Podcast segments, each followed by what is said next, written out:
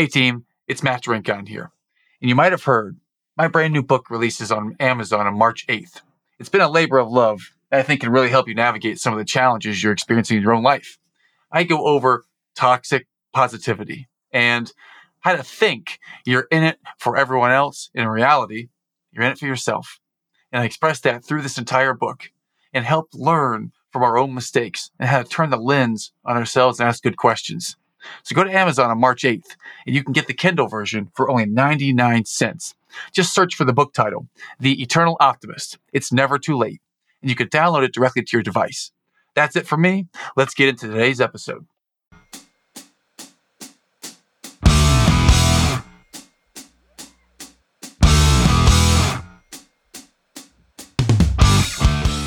Welcome to another episode of the Eternal Optimist podcast. I'm your host, Matt Drinkhahn, and wow, uh, here today with an amazing human being, Amy Post. She's somewhere in a journey that is inspiring and challenging, and we're probably going to cry today, and we're probably going to learn something amazing today, and you we're going to probably model just what it's like to be a real living, feeling, high performing human while you're overcoming or undergoing the biggest battle of your life. We're going to do all that today. So buckle up, my friends. I don't know where we're going. I do know that it's going to be real. So, having said that, Amy Post, welcome to the show. Amy, how are you today? I'm doing great, Matt. Thank you so much. How are you?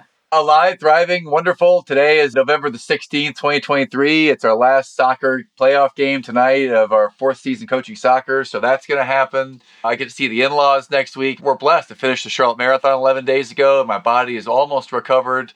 And, you know, I'd say that we're doing great because we always have a perspective. As long as we're healthy and alive, then we're doing pretty darn good. We have more than a lot, right? Yeah. So healthy and alive. I'd ask you the same question. You said you're doing great today. What's what's great about your day today? You know, I think every day has to be great. You know, our daughter is doing well. Life is good. You know, just finding that positivity, your optimism. You have to. So I think each and every day I just make the choice to get up and be positive and find something to be blessed about and be thankful for. Mm, God, I love it. I love it and totally agree. All right, well let's let's get our, our snorkel, let's get our oxygen tank, let's get ready to dive deep. And it's going to be a great conversation today. And really want to give Amy the platform. Normally we have a discussion. I'm probably going to lean more into just to let her tell her story because this is a real story worth hearing that I'm hoping our audience can really really connect with. So, Amy, if you could take us back, I guess about a decade ago, and, and talk to us where you were then, and then take us forward into your story. We'd love to listen. Yeah, absolutely. So I may take you in a bit of a different direction if that's okay. Oh, a pivot. Yeah, please Mhm. do. Please do. Thank you. So one year ago, I dropped my daughter off at school, and there's a church. She goes to a private Christian academy. It's very small. And there's a church that we attend that's above the school. My car just kind of drove into one of the parking spaces. I don't think I was actually physically driving it. And I just hung my head and walked inside. And I asked for one of the pastors, and I went into the chapel, and I think I cried for about three hours.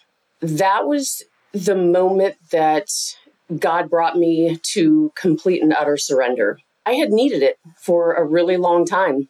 I mean, you know, I can say it and it's so cliche, but, you know, I found God in a parking lot, you know, so it was one of those moments where I needed it so badly and God knew that I needed it, but He wasn't going to give me something at a time what when I didn't need it. It was just everything is about timing. So I had been struggling for nine years, a lot of struggling. I needed to heal. And God kept playing back the last nine years back to me over and over. I couldn't eat, I couldn't sleep, I couldn't function. I didn't know what was occurring.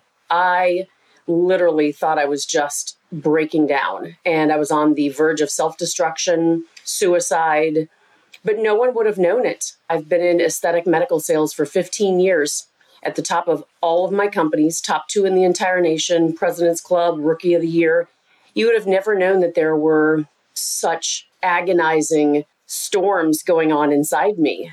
I think that God just really needed to bring me to that place in that certain moment to really kind of be like, you know, Amy, I'm going to take you to that next step. The last nine years haven't been easy, but the next little bit is certainly not going to be easy. Everything just really started playing in my head of all of the events and everything that had happened. So, my husband and I, we have two children, beautiful children. My son Zachary is 16 now, my daughter is 13. But one day we were given a phone call by the daycare and they let us know that our daughter Madison, she was three at the time, she wasn't feeling well. She sat down on the playground, just not feeling well. And that just brought my stomach to my feet. Something was just there. My intuitions, I guess my mother's instinct. So roll it forward through that weekend. She was just not feeling good, stomach aches, and I thought it was appendicitis, something simple. We don't ever want to think that something traumatic is ever going to happen. And she ended up spiking 104 temperature. We took her to the hospital. We got the uh, numbers, uh, the blood work back at about 3:30 in the morning on a Sunday evening and my husband didn't wake me up. He just knew that something was wrong. And so the next day we took her to the Children's Hospital in St. Louis, Missouri, and we were given the news after I think maybe 6 hours of tests. And those words came out of the physician's mouth. You know, your daughter has malignant liver cancer it's bad. It's stage four, and she's going to need a liver transplant immediately. We started everything for chemotherapy. We have a suite ready for you upstairs, and we're really, really sorry. And I just remember the, the room going, I think black. I, I, I think I almost passed out. You know, you just don't know what to do when you hear those words. So we get in there, of course, you don't know what to do as a married couple. You know, we live in a two income household. I had a job in medical sales. My husband worked. We had another child. So he ended up leaving and he went home and I stayed there. And that's where our journey began. I remember that first morning that I woke up. I woke up at 5 a.m., just kind of that alarm clock in my head. And I remember walking across and getting a cup of coffee in the coffee room. And I met a gentleman in there, another, pa- I assumed it was another parent kind of looked over at him and I said, what, what are you in here for? He told me about his child who had had cancer at a very young age. They had battled cancer for about four years, and then they were cancer free in remission for a couple years, and he was back now with brain cancer. And I remember at that moment thinking, I have nothing to feel bad about. I have to find something every single day to be blessed about. I have to be grateful. I have to count my blessings every single day, or I'm not going to make this. I'm not going to be able to do this. So, through that journey, and it was brutal, I tell you, it was brutal. My daughter and I would spend four weeks in the hospital. We would be quarantined to our room and we couldn't leave. And we would go home for maybe 24 to 48 hours each time, and we would come right back, and it would be the same thing. We figured out there were a lot of things that fell through the cracks in the system. It was very broken, and we found that out very quickly. And I think you kind of know it on the outside, but once you're in, it's a totally different ballgame once you're there. Protocols just didn't seem correct, inconsistencies. It really was something that was truly hard, but God gave me the ability to find this strength that I don't think I have ever known that I had. Things weren't right.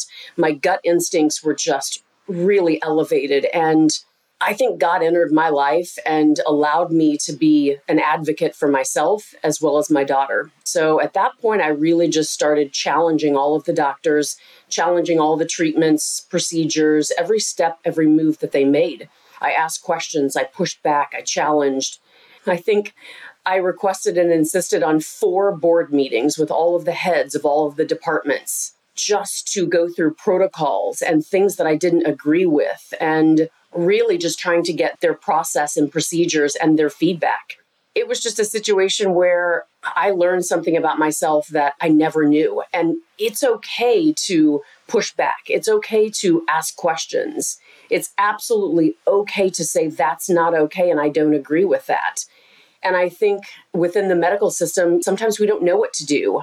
But I'm here to tell you, we watched that children's hospital triple in size over a couple of years. And it was just mind-boggling of what is going on with these kids? What's going on with everything around us? And it really gave me the strength to look in different directions. We requested for healthy food to be brought into the hospital for her. You know we weren't going to stand for the food that was being given. We weren't going to stand for certain things being done so I knew we had to change the food. I knew that we had to change our attitude. We had to change the bullying and the fear and everything that's going on. So I knew 100% that I had to be that advocate for myself and for my daughter. I had to be able to ask those really tough questions that people don't want to ask and maybe they don't know what to ask. Every moment was researching on what can I do, what's going on, And how can we move forward? And I just really needed to get her out of there. And through the process, it was kind of interesting because I was asked to talk to several parents that had recently just brought their children in. And I remember the first mother that I spoke with, my daughter and I were getting ready to leave at four weeks. We were almost at the elevator. The head of the nursing department said, Amy, I really need you to talk to this mother. I need you to tell her that it's going to be okay. She's just weeping and I can't calm her down. You're leaving. Just let her know that everything's going to be okay. And I remember thinking in that moment, I have no idea who you think I am, but everything is not okay. I have no idea. We've just been given a death sentence.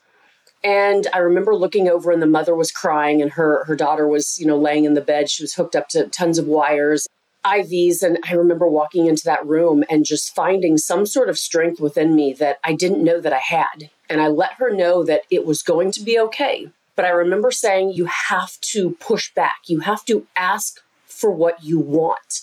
You have to let them know that you're you're in charge. This is what I want for my daughter. Why are you doing this? Keep track of things. We witnessed things that just weren't okay in that first month. They just absolutely weren't okay. I don't know how I had the power or the ability to talk to her, but I remember her crying stopped within those moments when I was talking with her. And I remember a calmness coming over me and me saying, It's going to be okay. But if you do these things, you're going to make it. You're going to make it. It was going to be okay. It's not going to be easy. It's going to be very difficult, but you'll make it. I think that that kind of spurred this like purpose within me, this absolute purpose that I had been looking for for 30 some years of my life, back when I was very young. Of just what is this purpose that people talk about? What is this gift that everyone in our, you know, church groups keeps asking me about? I'm so I'm so angry they keep asking me this crazy question. In those moments, I found a purpose that God had given me that I really didn't know was there. I think if I could get everybody together, and, and that's what we're trying to form, you know, a really cool community of parents with children that have health challenges and very devastating health challenges, and give you diamonds in the rough and really help navigate through these things because it's tough and it's really hard. But the story didn't continue well. It was one consistent problem after the next. And if you didn't think the floor was going to drop out, it dropped out over and over again. I just couldn't understand how this was happening. It was just completely and utterly devastating. So wow. I spent several years very depressed, very angry, very sad, very resentful. Like I mentioned, when God brought me to those moments in that parking lot a year ago, so many things came about looking back into this situation. It, but it was the moment that I started to heal because I was just about to self destruct, commit suicide, ruin my marriage, and destroy my family.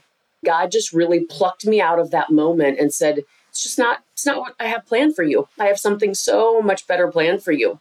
But you're going to have to write all this down. I think it needs to be in a book, and I think you really need to just write this to help other people. And it was as if some sort of video was just playing about my life right in front of me, like it had already happened. And I was just seeing it and watching it in real time, crazy as it might sound. Wow. Um, and so I remember just rallying all my troops and reaching out to all of my contacts and saying, Oh my gosh, I have to write a book, but I don't want to. I don't want to relive the nine years that I've been through, but I don't know what to do. So yeah. I started writing a book. Wow you don't want to relive it, but you started to write it. And this purpose, you're feels like now you're fully connected and committed to this purpose. But walking into that church parking lot that one day, you were on the verge of the exact opposite. You were on the, on the verge of ending it all. So yeah. I'm curious in the nine years leading up to that moment of surrender where everything shifted, how did you keep it together and show up for your daughter every day? It wasn't easy it wasn't easy because what I didn't tell you was that within the first two weeks of being in the hospital, not only did we find out that she had malignant liver cancer, we were told that she had a really rare genetic cancer gene that would bring three cancers in her life. I think that God gave me what I needed in those two and a half, three years in the hospital, not being able to leave and not being able to get out, and just really gave me what I needed. And I think that I wasn't able to cope or handle with what God had then brought. It's like, we got through this. She's in remission. You know, why can't God, why can't you just leave me alone? Why can't you just let this be? In those moments of surrendering, God over several months just really showed me a story that was so beautiful and so sweet and so admirable that I cried more in the last year than I have cried in nine years. And I think it was for the sheer fact that God just had a purpose for me and had a plan that I just wasn't aware of. So, back to your question of how did I hold it together? Matt, I have absolutely no idea how I held it together because I started becoming very quiet and I stopped talking about our journey. And I couldn't find groups or community that I felt safe in. I found numerous groups, but they were unsafe. I just couldn't trust them. I think I really started to be uncertain of society and kind of what I felt about it. And I pushed back from a lot of things and I started living in these little four walls of a small box that I created for myself that, you know, maybe they're just isn't going to be a healing process for me. Maybe it's just not there. But I had to get up every single day and produce. I had to go to work. I had to take care of my family. I had to do what I needed. But in those moments, and there were so many of them, it was still consistent research. So we found functional medicine, alternative options, and lots of just different ways about handling this versus traditional medicine. And that came to us within, I believe, about the first two and a half years when we were in the hospital. We really just came upon some great people, some great physicians you don't Google them. You can't find these people. It's like they live underground and they're in this private world that you sometimes just don't know about. But we found several alternatives for her, and our life just really started to change. So I spent numerous years over the last nine years just consistently researching and spending time with functional medicine, alternative, holistic physicians, nurses across the country here in St. Louis, and just researching and how to get her healthy and how to get ourselves healthy. It was a two way street. We were on this together with her. So it was, you know, mindset. Whatever you tell yourself is probably what's going to happen or not happen.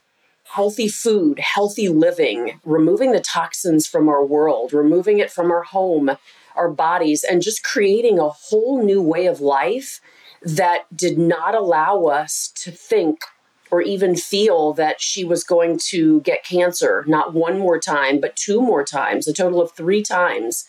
I had to just push it out. But I think over nine years, it was very tough because it's hard to deal with those types of things. You don't know what's looming around the corner for those who can't see on YouTube, I've, I've already cried a number of times in this conversation. It's just thank you for sharing this. The way that Amy and I met is we met through her husband, and her husband said, You've got to talk to my wife because she's like the strongest person that he's ever met. And I'm curious as you're going through this, I don't even know how to describe it, this torturous, incredibly challenging, it doesn't even do it justice, this journey. And you're starting to put yourself into this box and you're not trusting and you're starting to kind of withdraw how did that impact your marriage in that time? Yeah, that was that was really tough.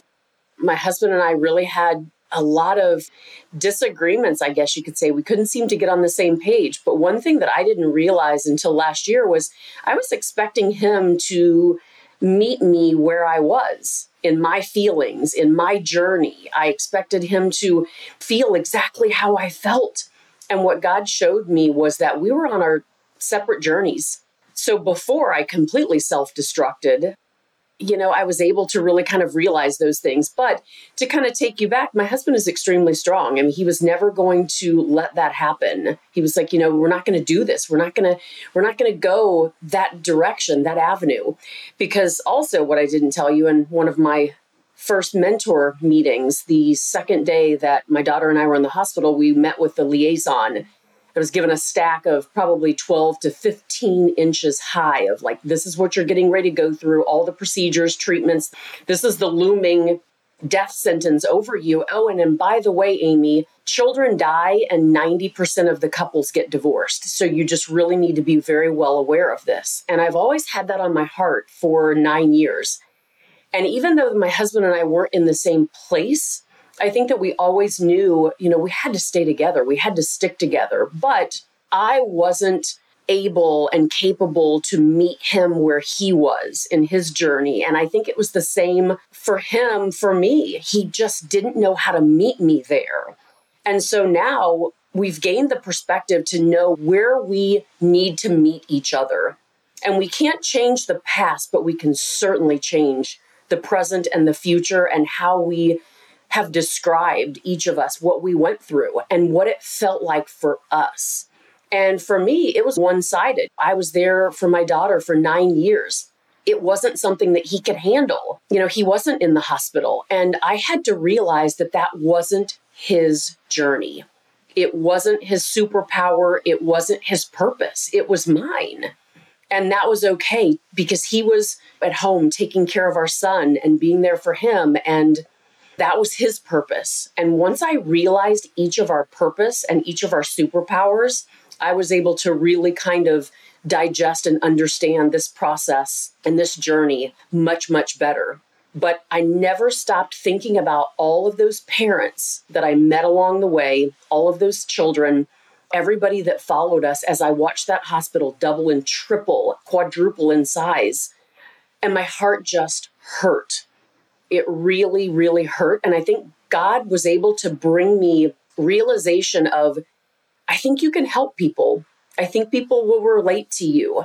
I think that you will allow them to talk about things that mm, probably shouldn't talk about that because people won't like you or negative conversations or you just don't want to talk about these types of things. It's not a comfortable conversation. You know, it's not like, hey, how are you? Oh, you know, and by the way, and here's my story. And they're trying to like hmm. chop their arm off to get away from you, you know? Thank you for bringing a little bit of lightness to this because this is a heavy story. But I actually, because now I'm getting to know you, I have trouble seeing the Amy that does not speak her mind, like the Amy that holds back. so I've, thank you for bringing the bringing a little bit of laughter to it. I want to pause for a moment to share two things that have been incredibly insightful that I hope our listeners are taking really taking note of. There's just two nuggets. There's so many nuggets. Two of them that really stood out to me. One of them you said at the beginning of your story is that you have to find something every day to be grateful for. So I absolutely love that. And then you said this spouses out there, people have significant others, take heed to this. You gain the perspective of where to meet each other rather than assuming that we're both on the same journey or assuming they know how you feel. You gain the perspective. And I just love so much that you gained that rather than you were forced into it or anything other than I gain the perspective of where to meet each other. And if there's someone listening right now, and I know there will be people listening to this who are engaged in the same challenge in their own journey right now, what advice can you give a listener whose spouse is in a tremendous amount of pain and they're withdrawing? How does someone support someone like that? My little diamonds. These are my little diamond nuggets of what I realized and what God really brought the ability was just understanding. Just understand that you're probably not on the same page. It's probably 100% not possible for you to be on the same page. And I think having that humility and just asking your spouse, How are you doing? What does this look like for you?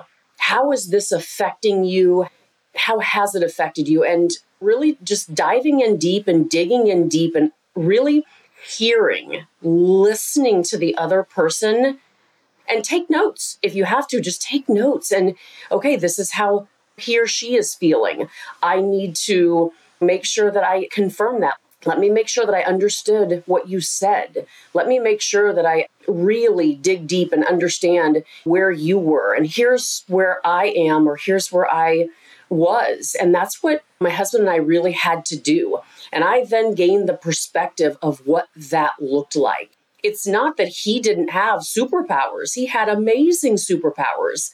I just couldn't see them because I had blinders on. But because God gave me the ability starting last year to look back through the story with different lenses and different perspectives, I was able to gain some sort of calmness and really sit down and have a conversation with him that it wasn't anger and resentment that he wasn't there for me. And God was there for me. I would have never been anywhere else. I think if I realized if my husband would have come in and said, you know, hey, I'm going to stay with her, I'm going to do this, I would have said, no, no, no, no, you're not. I'm doing this, or we're both going to be there. I wouldn't have given up that role for anything in my entire life. I had the privilege of being there for her and advocating for her and helping her. So once I understood that my perspective was a bit broken, it allowed me to be humble and very genuine and soft as I entered those conversations with God and especially with my husband. Mm. Well, it feels like you were in a lot of pain and you had found your purpose. When you say that you felt your perspective may have been broken, you were living on purpose and you were at the same time you were in tremendous amount of pain and maybe a little bit withdrawn. When you say mm-hmm. that your perspective was broken, does that mean that mm-hmm it's unbroken now, it's fixed now? Like, what's the dividing point between when it's broken and when it's unbroken? Is it back to that surrender moment? Is that when things completely changed? Or walk us through that place from broken to moving forward. Yeah. Yeah. I think those moments were absolutely that surrender moment for sure because I actually journaled about 70 some pages while I was in the hospital. And one, I took a lot of notes. I mean, writing things down because I was sleep deprived. I didn't sleep for months. It was just very, very crazy. Um, my daughter went through 76 procedures under anesthesia within the first 12 or 13 months. So I had to really like journal a lot. And so looking back through all of that, I remember when I was writing the book of wow, if I would have written it then, it just, that's not how it was. That's not how God wanted it to be. And I think that those moments of surrender, God just showed me it's not going to happen miraculously overnight.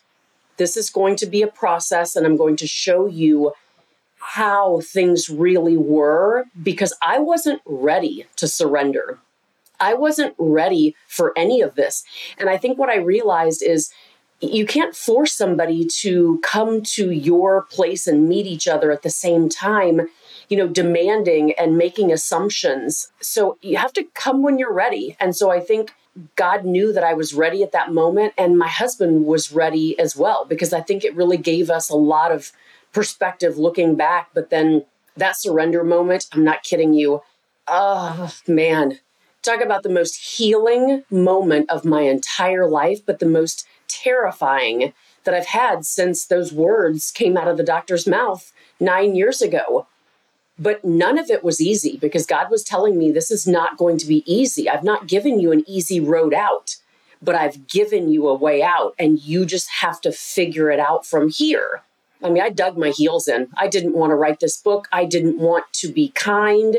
I didn't, I just wanted my way to be right. I wanted to be right because that's how I felt. And God showed me I just wasn't ready for any of it. I wasn't ready to grieve. I wasn't ready to forgive. But once He started walking me through this process, all of that armor just kind of fell off of me. And I was ready to grieve and deal with it and forgive and forgive myself and forgive forgive myself mostly for I think just not giving myself grace I think I was just so hard on myself for nine years. I didn't give myself grace. I had to be perfect. I had to know the answers. I had to save her. I had to save my marriage. I just, there were a lot of things in that surrender moment and the many, many months. And now we're here a year later from that time frame and so many questions I want to ask. And I also want to talk about the book too. So let's, what is the name of the book? When can we get a copy of it? How do we get it? Just talk about the book, please. This has been a really great build up, Amy. So tell us more about the yeah, book. Yeah. So, Matt, the title of the book is Out of the Gray into the Light. And it absolutely is just so appropriate. I changed titles numerous times. It was supposed to be, you know, the perfect storm because that was that perfect storm that created this cancer gene within my daughter. Because what I also didn't tell you is that the cancer gene did not come from my husband or I. It's supposed what? to always 99.999% of the time, almost 100% always comes from the parents. This was just something that was plucked out of the air and that she was the first one. So, this perfect storm created this genetic cancer gene in her that I tried for so many years to find the trigger. I tried for so many years to try to find, like, if I can just find the trigger, I can stop this. So there were just so many things within that. And then that perfect storm inside of me that really brought me to those moments of almost complete self-destruction and suicide but we ended up changing the title but there are still a lot of threads within it about that perfect storm so we did we changed the title it's called out of the gray into the light it's a mother's memoir for advocacy and hope Cool. Yeah. So the links will go live, I think, today or tomorrow. So December timeframe, we'll start pre-selling, and then it has a hard launch March 19th. March 19th, 2024, hard launch, and we can start getting it by the time this episode airs in December 2023, early January 2024. We'll be able to get it, and we'll have the links in the show notes, listeners, so you can get the book there. And wow, I'm excited to read it, and I know I'm going to cry through it. So thank you for giving me the opportunity to cry. And just mm-hmm. I think that this is so important to be able to share because so many people are suffering in silence who go through through their own lens, but a very, very parallel journey and they keep it to themselves. And I'm glad you have the courage to share this with listeners out there. So thank you, Amy, for that. Yeah. And Matt, I think God just took me a step further. He's like, you know, what next? Yes. It's not just the book. And I thought it was just the book. I dug my heels in. I said, you know, I, I did what you wanted me to do, God. I wrote this book. I'm healing.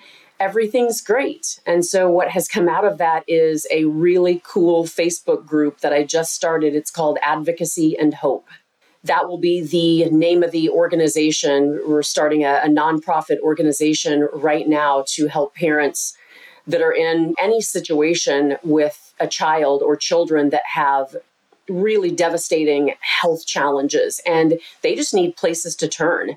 I think it was really for the reasons of there weren't a lot of resources when I, we were in the hospital. There weren't any resources. We could call a counselor, or we had an advocate or a, um, a mentor that would walk us through the stages of what we were getting ready to go to. But we didn't have a community. We didn't have a lot of things that I really wanted to create. And I think God was really showing me. So, this nonprofit organization will be really geared towards, you know, what does the family need? And we were gearing it towards mothers, but as being a mother, I know that mothers really do take on a different role sometimes. We have different needs. So we'll dive in deep, just kind of see what the needs are. Are they financial needs, spiritual needs, personal needs? Like, what are those needs? And then really just create this community to help these mothers, help these parents kind of get through what they're going through, but to always have that community there and just places to stand. So, you know, I'm working with, you know, Make a Wish, I'm working with other organizations that are here locally to just be able to talk about whatever your child is going through. So, I'm really excited about that and what that turns into. So, I've started also doing podcasts. That was a really terrifying thing that I started doing. And love being on the podcast to just share my story, but I've also started my own podcast called Advocacy and Hope. And it's talking to like superheroes, superhero moms, mostly I've been interviewing that have been through really terrifying health issues with their children and how they advocated, what they did, gaining their little diamonds in the rough, their little nuggets that they can offer. And putting a lot of resources together to just try and encourage all of these parents out there that never give up, advocate, push back, but you have resources that can help you and you have a lot of support no matter what it is. Wow.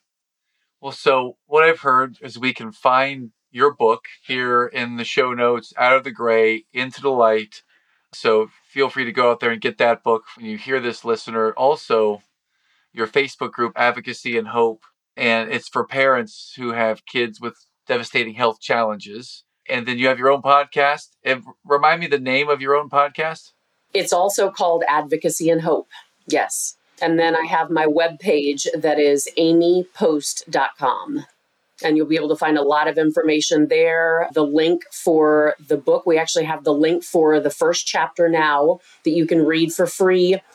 You can sign up, come to the Facebook group, sign up there, but you'll be able to get a link. And then also just be able to get a phone call with me. I'm offering for anyone that knows anyone that just needs somebody to talk to. Maybe they need some direction. We don't have it all figured out just yet, but I really feel that if you need that conversation and some direction, I mean, I just want to be there for parents. I remember I needed it so much. I just needed somebody sometimes not to even answer my questions. I just needed them to listen and be kind of in my same tribe. Like i've been i've been there. I've, I've done that. Just talk to me and i'm not going to judge you. I just want to be there and love on you and really just give you encouragement. And if you need anything else i'm there. And i just i really want this to be a mission that is so impactful and that you never feel alone never feel alone again going through these things wow Thank you for this, Amy. I, have a question for you that I've seen over time, I want to see if I connect these dots, if this is true for you. I've seen people that have had a traumatic experience or who, who are enduring or overcoming just some health challenge or just some catastrophic event. I've seen when that happens that they tend to not take things for granted anymore and they tend to get this wake up call and live a little more presently and in the moment. And I wonder if that if that observation for others, if that has any resonance or connection to the way that you feel you're living right now today. It absolutely does. Matt, it's it's amazing how you feel when you realize that these things can happen to you. I mean, I cherish every moment that I have with my children. I mean, I spend all my time with them and it's not that I have to do something with them. I get to do this. You know, I get to take my daughter to school every day and I get to see my son when he comes home and I get to do something with him every single weekend and I'm present. I'm there. I don't work on the weekends.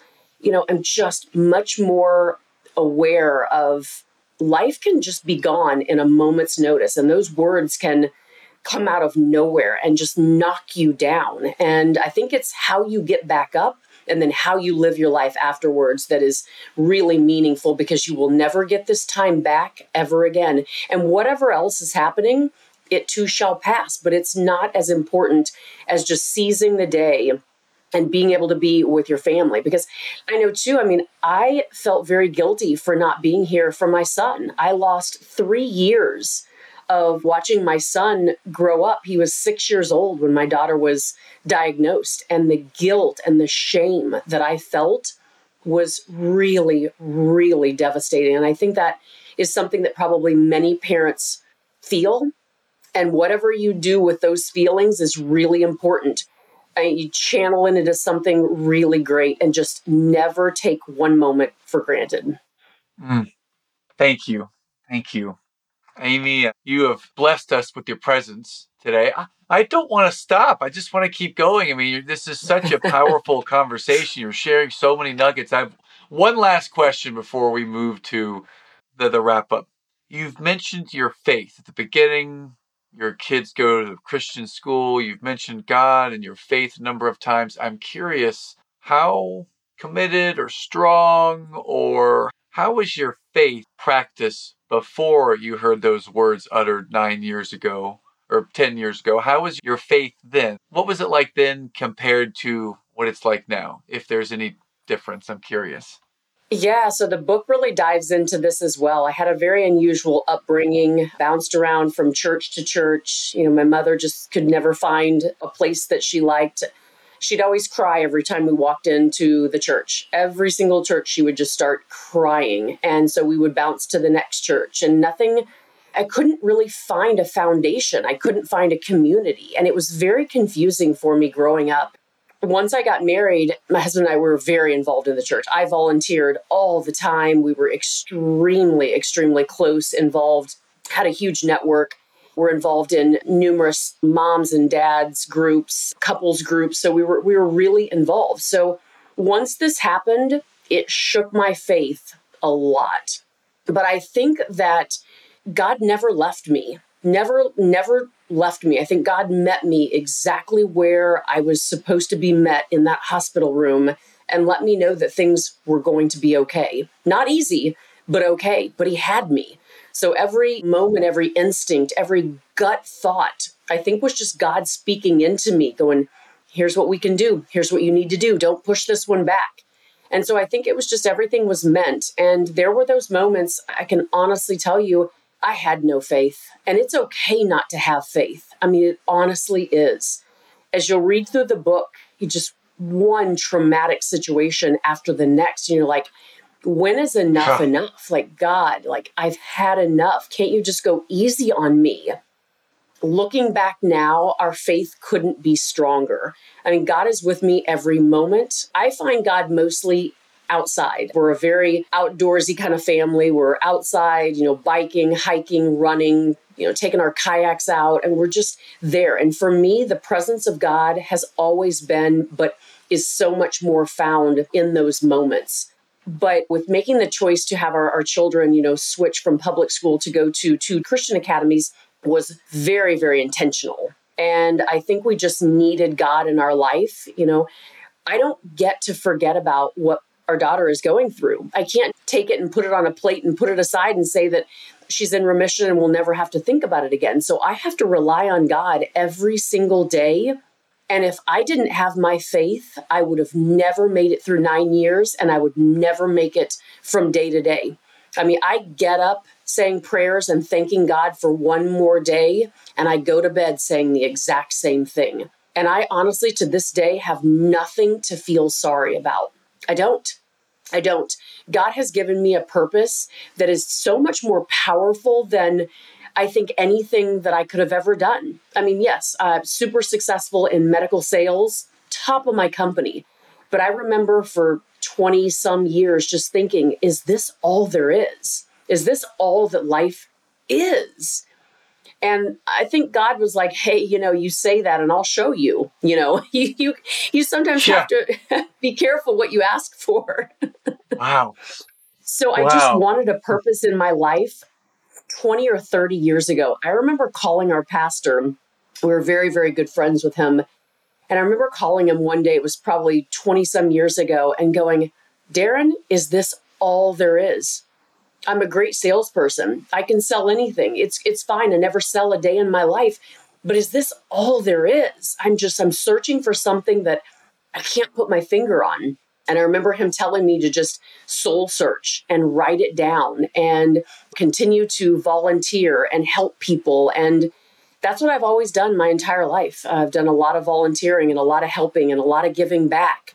But it's crazy to think that has always just been one of those things that I couldn't get away from. No matter if I wanted to sit down and watch TV or I was just totally exhausted, there'd be these feelings inside of me of like, what else? What else is there? And it drove me crazy for so many years. And I can honestly say that God brought it to me when I was ready and gave me that strength in the hospital that, I mean, man, it takes armies to fight through the system and get back up every single day. But I'll tell you something, Matt, if God would have told me, here's the journey that you're going to be on, if those moments when we were landed in the hospital and I was given that magical journal, that journey that we were going to go through, that guidebook of here, step by step, this is what you're going to go through, I would have been in the fetal position in the corner in that hospital room. So, I think, wow. you know, it's so amazing to look back and go, you know, everything happened exactly how it was supposed to. Life is not going to be easy. And I think if people think that it's going to be easy, we just really need to kind of figure out, you know, how we're going to show up and what that's going to look like and how we're going to advocate, you know, when those times do come. And I'm so much more ready for what's to come because no matter what, you know, if my daughter gets cancer a couple more times and whatever we have to go through, I'm so much more prepared now than I ever was before. Wow. Amy, uh, this has been amazing and you're amazing. And thank you for having the courage to not only go through all that and to share it with us today. So we appreciate and love you for that. I'd love to ask you a couple of uh, ding, ding, ding lightning round questions to wrap things up today. I would ask one question I like to ask our guest is if there is one or up to three books, one to three books that have filled your bucket, that have inspired you, what might be your book recommendations between one and three of those, Amy? Let's see. Levi Lusko wrote his most recent book. I'm trying to think what it was. His his daughter died, and now I'm trying to remember what the name of that book was. It'll come to me, but it's Levi Lusko. Okay. And then his wife wrote a book, The Fight to Flourish. It's by Jennie Lusko. Fight to that flourish. was absolutely one of the most powerful books because hearing it from someone who had lost their child and was able to still be positive and flourish and move forward was probably the most telling, impactful thing that I have ever imagined in my life. And I wish I would have read it before, but she just recently wrote it. So that's probably that. And then there's one by Bob Beaudine. It's two chairs. It's a conversation with you and God. And it is really, really powerful. And I have thought about this for so long. It's those conversations that I'd have in my head of me talking to God each and every day. But that is a cool, cool book. It's just you and God sitting there having a conversation. Wow. Thank you. Yeah, those are probably some of the biggest ones. And then I recently had the opportunity to meet Roderick Lenhart, and oh. I met him last week. Okay. Uh, yeah, wrote the book Million Dollar Flip Flops. And because I don't want to dwell in like these books of self help and all this stuff with, you know, kids dying and cancer and all this. But I can tell you this book, I mean, I literally picked it up when he when he gave it to us and I'm almost finished with it, but reading it from cover to cover because he asked the question, you know, what if my whole life has been a mistake? What if my whole life has been a mistake? That is powerful. And I remember thinking, I think I've kind of thought those things my entire life what if I don't get this right? What if I don't do what I'm supposed to do? What if I don't do what I'm set out to do? So that was, I don't know. I mean, I know it was just last week, but holy cow, I had the, the opportunity to spend three days with him in Austin, Texas at No Guts, No Glory meeting and meet a lot of authors. And it was books and business. It was just powerful. And once I opened that book, I couldn't put it down. Fantastic. You just mentioned Roderick, uh, and I know him, and you said no guts, no glory, which leads me to believe you know Amber. This is all very serendipitous and uh, just awesome. Amy, is there a uh, song or an artist or a genre of music that fills your bucket that inspires you and, and gets you going? Uh, I mean, I'm one of those faith driven. I haven't stopped listening to the Christian radio stations forever. It's something that I need to nourish my soul.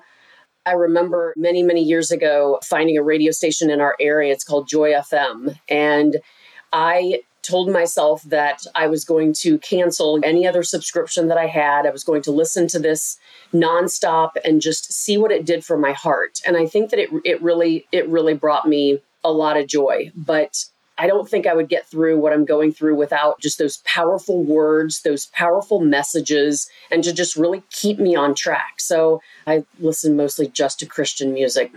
Enjoy FM, faith driven. Thank you.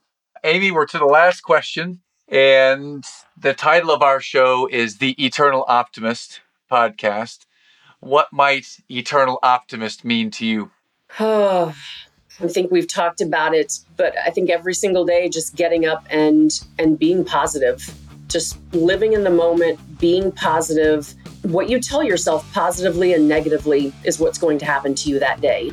And I think just being optimistic that great things are going to happen every single day and no matter what you encounter, it'll get better each day. It's not going to be as traumatic as it was yesterday. And I think just learning those lessons and counting your your blessings. I, I think it has to be simple. I try to keep it as simple as possible and just count your blessings every single day. Pass that encouragement along as much as possible.